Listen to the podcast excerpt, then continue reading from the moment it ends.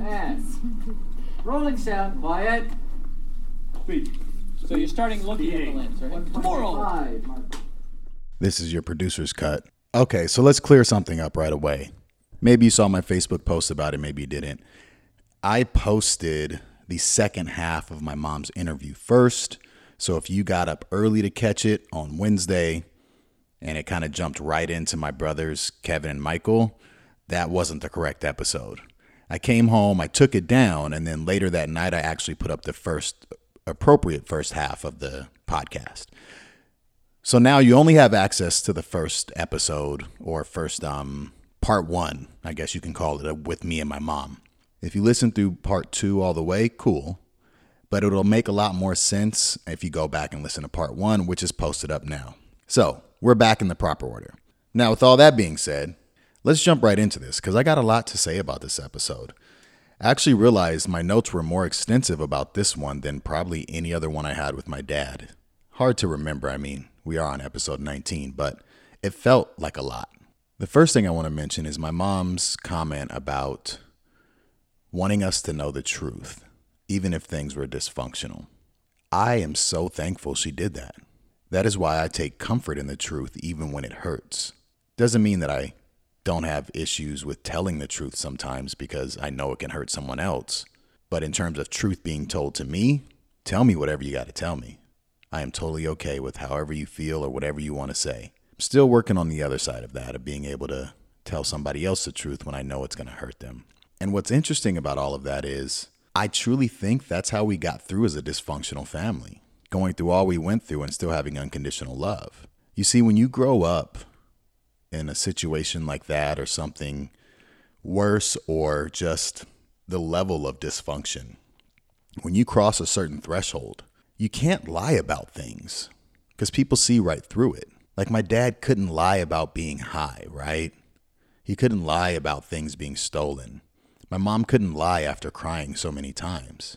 And with the truth, it gives me the opportunity to reflect on it, evaluate how I feel about it, share my truth, and then we can move past it together. So I honestly felt like that level of truth, even though maybe I knew some things too young and it wasn't appropriate for me, is what kept us strong as a family, is what pushed us through those tough times and has brought us to the other side. So, mom, I thank you for that. Again, I don't know if I would have said things the way you would have in terms of age appropriateness, but I'm okay with it. I think it brought our family closer together because we had no skeletons. There was no reason to hide anything, which didn't give everyone free range to do whatever they want, but it allowed me to be at peace with everything and not waiting and finding out 15 years later and then being so upset that my whole life was a lie. And now I started out with that particular point to make because this whole episode is going to be truth telling. My mom mentioned how my dad would be on the show so often inebriated. She wasn't here. That's simply false. But I understand, based off of her perception, why. One, she could probably hear changes in his voice, and I'm sure if you ever went back and listened to some of the episodes, you might hear his voice a little different in certain ones. There's only one episode where it might have gone not too far, but farther than others. Did we have drinks while we were here? Yes. But I specifically made it a point to control the drink. So if there was a bottle or beers, I was the one passing them out because I wanted to make sure within an hour there was a two drink minimum. Not some big Long Island iced tea drink. I'm talking about like a finger or two of scotch, a beer or two. And it's because I wanted him clear headed. Now, the reason my mom thinks he was intoxicated throughout this whole podcast was she would drop him off for the podcast and pick him up about four hours later. So she assumed we were doing the podcast the whole time. No, we would record for about an hour, hour and a half. And then we would just hang out as father and son. And then that bottle or that six pack or 12 pack, whatever it was, was put in the center of the table for free range. So by the time she picked him up, was he intoxicated? Yup. Every time. But during the recordings, no. Because I didn't want that to be a part of this. So that goes to what my mom was talking about in terms of perception, but that's the actual truth. And I don't know if my mom listens to these producers' cuts, but I hope she hears that. Does it mean that she was wrong and that he got timelines wrong or perceived things differently? No, It just means it wasn't because he was intoxicated. So I just wanted to make that clear for everyone, including her. I love that my mom mentioned something that I never really thought about, which is that I do things in a cathartic fashion. And so I was like, you know, I know what cathartic means, but let me really look up the definition. And it's providing psychological relief through open expression of strong emotions. You goddamn right I do. I relieve all my pain and stress and worry and joy and happiness and love by being brutally honest and open and expressing what I'm feeling, and usually in a very strong and firm manner, not in a scary or intimidating one, but one that I'm sure of myself. This is how I feel in the moment. I may not be right, but it's how I feel. Now, someone may be able to tell me something to make me feel different, but I don't lie about my feelings. It's a great way to be. I will say it's gotten me in trouble in the professional world because when you've got someone who maybe isn't doing their job right, or you got a boss that is being inappropriate or just making poor decisions, I don't bite my tongue. I tell you, you're fucking up. And there have been instances where I've used those exact words in that language expression of strong emotion, right? But I never thought about the things that I do always being in a cathartic fashion. But she's totally right. Even this podcast, any podcast, being on camera for Supernatural, doing YouTube videos, working out, coaching football, teaching. So, thanks, Mom, again. That was an eye opener, and I don't think I caught that the first time I edited and listened to the podcast which also makes me so happy that I'm doing this again now, or at least the producer cuts. My mom goes on to talk about the family barbecue culture, specifically, at least what I know of as a black barbecue culture, just because that's the reference point I have. I don't know if it's like this in other cultures. Maybe it's a geographical thing, like a down south thing. I don't know. Or maybe it's a generational thing. But I can picture all the guys outside playing dominoes, drinking, smoking, and all the women inside in the kitchen or dining room table. And the reason I can picture that is because that's what happens at my house for family barbecues. Now, there is crossover. The women come outside and hang out, and the men go inside and hang out. But essentially, those boundaries are inside and outside, but there's freedom to traverse back and forth. If my wife or my sister ever came outside, it's never like, hey, what are you doing out here? It's like, come on, pull up a seat. You want to play? Or hey, you want a drink? Come hang out and sit down. So it's a little more open than my mom experienced. So I hope that when she sees that now with us, she feels that openness to be able to come outside, which she does. She doesn't as often, but I think it's because of her history of that. But she also enjoys the people she's inside with. It's not like with my dad's family where she felt isolated and alone. And you know, I'm kind of okay with that culture. I like the fact that there are those boundaries or areas and that people can cross those boundaries. I like the fact that I'm outside with my dad, brother in law, best friend, or two, all being men. And then I can walk inside and help cook. And, well, usually I'm on the grill. So finish marinating and, you know, grab the chopped up vegetables or whatever for my wife or sit down and talk with my mom and my sister my sister often comes outside with us, anyways, but it sucks my mom had to go through it the wrong way, and I hope that we're doing it the right way. But that's kind of the nature of my mom, and many times she's a detriment to herself. She could come outside at any time, but she won't because she might be stuck in her head. And that was showed with how she always wanted to help my dad. My mom does for so many other people. It's probably where I get it from. My dad is very compassionate too, but anyone who needs help with anything, if you hit up my mom, she'll do it. No questions asked, no money needed. She'll just help you. She's worked for the school district for many years, not as a teacher, but like as an attendance lady and a secretary and things like that. And whenever students had problems with their grades, their teachers, their home stuff, they'd go to her because they knew she would get things straightened out, that she would help. And my mom's loved around the city of Pasadena. And now that she works for the district doing payroll, that's usually a job where people hate dealing with the customer or the teacher or faculty or staff who have payroll issues and child support and everything else. No, they love her. They seek her out over others because she's going to make sure you're taken care of. And just a course correction, she did payroll. Now she's a buyer for the school district, so she buys curriculum and textbooks and things like that. But even that, those education salesmen go straight to my mom because she's going to be honest with them, but also help them out. If that school district can't purchase it, she'll send them off to somewhere she knows is looking for something like that. And it's because she has a huge heart. But I don't agree with her analogy of heart being a piece of pie and her continually giving out slivers of that pie until she was empty. I know a lot of people do, but you shouldn't. You can give without the detriment to self. You can help without putting yourself in a situation that's worse. But that requires boundaries. It also requires knowing your worth and your value. And I think my mom knows it now, but back then I don't think she did. I honestly think she was scared. And so I don't blame her. I just don't think she knew any better to keep herself protected for herself. And when I say that, I don't mean guarded off and disconnected from the world. I mean, I have boundaries. When you cross them, I let you know. And if it's a mistake, so be it. Now that we've had that conversation, if I didn't lay it out previously, that's my fault for not sharing those boundaries. So I'll give you another chance.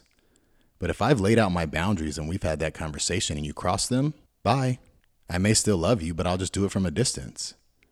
You're not going to tear down my existence for yours. And I won't do that to you either. So I expect the same. And my mom's gotten a lot better at that. But it was really tough for her. I wonder if sometimes where those slices of pie were taken was when my dad was drunk and being very mean. If she wasn't actually handing out those slices and he just took them and ended up making her feel empty. The interesting thing about that I don't remember my dad ever being mean when he's drunk. I am aware of him saying things that are, I don't want to say risque, but just, you know, teetering the line of not mean, but just like you didn't need to say that. It wasn't necessary. But he's never been outright mean towards me. But I guess I, I can say I've seen him be mean while sober or just aggressive. So I wonder if that boils over when he's intoxicated, which totally makes sense it's just never happened to me. And I think that's because of the type of relationship I have with him. And it also explains why he probably never did it in front of me, because I would have said something if it got out of control. I can remember one instance, and I think they were totally sober, but it was when my parents were bickering a lot. And it was inside of the house, and I think the second, my second son had just been born, and they were yelling and arguing at each other. And I was like, hey. And I got kind of loud. And I was like, y'all can take that shit somewhere else. This is my house, my wife, with my two kids here. You're not going to bring that into this home. I'm not having it. You guys want to argue like that? You can take it to your house and you can go. And then my dad kind of pulled me to the side later to have a cigarette and was like, you know, I apologize. It's just that, you know, she's always it. And I'm like, I don't care what she's doing, dad. This is my house. Respect it. I'm a grown ass man. And he's like, you're right. You're right. And I'm like, thank you, man. Just don't bring that here. I don't need my kids seeing that. I don't yell at my spouse. I don't. Do I get upset with her? Do we have conversations that get heated? Yeah, but they're outside late at night away from the kids and it's never raising of voices. Ever. Because I'm not a kid. You're not going to yell at me like you're some sort of teacher or some super stern parent out of control. Bump that. If you can't talk to me as an adult and set your feelings aside so we can have an objective conversation, to really get to the bottom of something, or at least keep your emotions in check so that you don't boil over and blow up, I ain't got time for you, even if you are my wife. Go take a breather, and when you're ready to come back and have a conversation, we can do that. And I know a lot of people might think that sounds a certain way, but I'm not going to be yelled at. I don't like it. It's those boundaries we talked about again, right? So you got to respect it. And you can't flip that coin and say, well, her boundaries you know, she has her emotion and she wants to yell and scream at you. That's not a boundary. That's the lack of boundaries. That's the lack of control. So take the time you need and let's have the conversation when you're ready. I'm cool if you don't want to talk to me for the next couple hours while you kind of think about and reflect. That's fine. I'll give you your space. But I'm not going to yell. I don't allow it in my house towards spouses, my parents, nobody. Yet that highlights something my mom mentions about all of us, herself included, and my dad. And me and my sister. We do things to excess. I won't have a conversation with you if you're yelling. When I work out, I go hard. When I drink and hang out, I go hard. If I'm on my meditation routines in the morning, it's a strict discipline. If I'm saying no drinking, no weed, nothing for the next month, I'm there. But in that drift from one end of the spectrum to the other, I'm always looking for balance. And sometimes I wonder if that is my balance. Is that by always throwing a coin in one side of the scale, though it teeters one way, I usually throw a coin in the other to bring it back to balance. But it's because boredom is my enemy. My mom said it. When I get bored, bad shit happens. So I keep myself busy. Going back to truth, even though I've been truth telling this whole time, my mom's statement that hippity hoppity was my niece's Kayali's word and she never used it, that's false. My mom used it all the time. All the time in text messages and phone calls. I'd be like, hey, where's dad? I was trying to call him. Oh, he's, you know, hippity hoppity right now. So my niece might have come up with it, but my mom used it all the time. And then the last two things I want to mention have to do with our relationship, my mom and I's. First was the story she talked about the Harrison Penitentiary and only getting, you know, plastic cup and spoon and fork and plate for each one of us individually. She made it sound like that was an effective tool. One, I don't even remember that. And like I said on the show, it maybe lasted 14 hours at that. I don't remember that happening. I honestly don't think it did. My mom has a propensity to stretch the truth more than anyone else in our family, but maybe she did do that. But it highlights a bigger point because she mentioned, oh, you just got better at hiding things. One of these days, our culture and society will understand that the way in which we punish people by imprisonment just creates better prisoners. You goddamn right I learned how to hide it better. If this was going to be the outcome, I'll just make sure to be more sly than you, a better criminal than you, or a warden. And that's what you see when people go to prison nowadays. They come out better criminals because they're put in environments and circumstances and contingencies that force that upon them. Because everyone wants to do what they want to do. They don't want to be restricted, they want their freedoms. So if I can only have a certain amount of freedoms within this limitation, this fence, this boundary, well, I'm going to stretch it as much as I can and do whatever I can to ensure those freedoms are enacted. And the last part has to do with maybe an insecurity for me and has nothing to do with you as the listener. At first, I thought it did. And it has to do with the way I talk to my mom. I wondered to myself, do the listeners feel like I was less loving and more cold towards my mom? do I have to explain why and validate? And then I was like, but is it because it's always been an issue and I just feel bad? I don't know which one the answer is, but I know something. I do talk to her different than I talk to my dad or my sisters or my brothers. And does it have to do with our relationship in terms of all the things in the past? Yes. Does it have to do with how our personalities clash at times? Yeah. But it also has to do with how similar we are. My mom's an extremely intelligent person, if you couldn't tell. She's a very giving person. And so we're very much the same like that. But she has very little control, even over how much she shares and says, when I'm very much in control, even when it seems like I'm out of control. I know exactly what's going on, exactly what's happening, what I'm doing, because I've weighed the consequences already. And I'm being me. I know where I'm taking this conversation. I know what I'm saying. I'm not just flying off the cuff. Is there a script in front of me right now? No. But you better believe my brain has got this thing wrapped up tight with a bow. My mom's not like that in anything she does. And so she has the anxiety that she talks about and always wanting to be in control and intrusive. And it's hard to be open and fun and loving and have a softer touch with someone like that, even if they are your mom because no one wants to be intruded upon, no one wants to be controlled, and no one wants to feel anxious. So I just cut through all the bullshit with my mom. I just tell her straightforward, matter of fact ways. That doesn't mean we don't laugh and have conversations and loving things. It's just when we talk serious, I talk serious with her. And it just sounds more stern because I try to steer the conversation in a way that's going to be beneficial. Yes, beneficial for me in that I'll get the information in the shortest amount of time possible, being parsimonious, but doesn't mean I love my mom any less. And maybe I just needed to share that with you, the listener, because I needed to comprehend and understand it and say it out loud for myself. Because it is a point of emphasis and sometimes guilt for me that I may not sound as soft hearted with my mom when she's the one who birthed me and loved me and held this family together. But if you couldn't tell that I have a deep admiration and love for my mom, well, it doesn't really matter because she knows it. And that really wasn't for you, it was more for me. And because of that, I appreciate you. And I thank you for listening.